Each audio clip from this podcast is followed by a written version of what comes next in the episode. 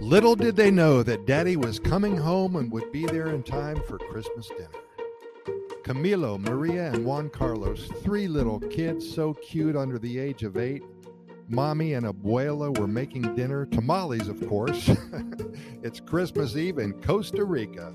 The house smelled wonderful with the pork smoking in the barn just about 20 feet away.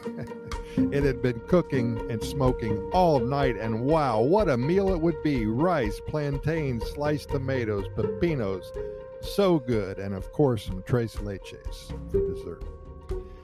After Mass, the dinner begins and the kids will open a few presents. An exciting time for all, but there was a hole in each of their hearts because Papa was not there.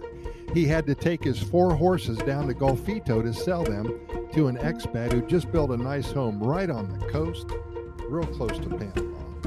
He had been gone from home for about four days. He had to help this new owner of the horses set up a barn area for them. And David was going to stay the night because it was raining and it's hard enough to drive at night without any rain in the forecast, never mind a pouring aguacera. So the kids dressed up and got ready for church, and mom and abuela, they were adorned in their best dresses, and life was good, except for the fact that Papa would not be joining them. Mass, or Misa in Spanish, was boring for the kids, but hey, it was Christmas Eve, they're kids, so they knew the drill. After it was all over, they stayed around the church for a while to talk to the neighbors, and they wanted to get home to eat, but it didn't seem so important this year because Papa would be gone.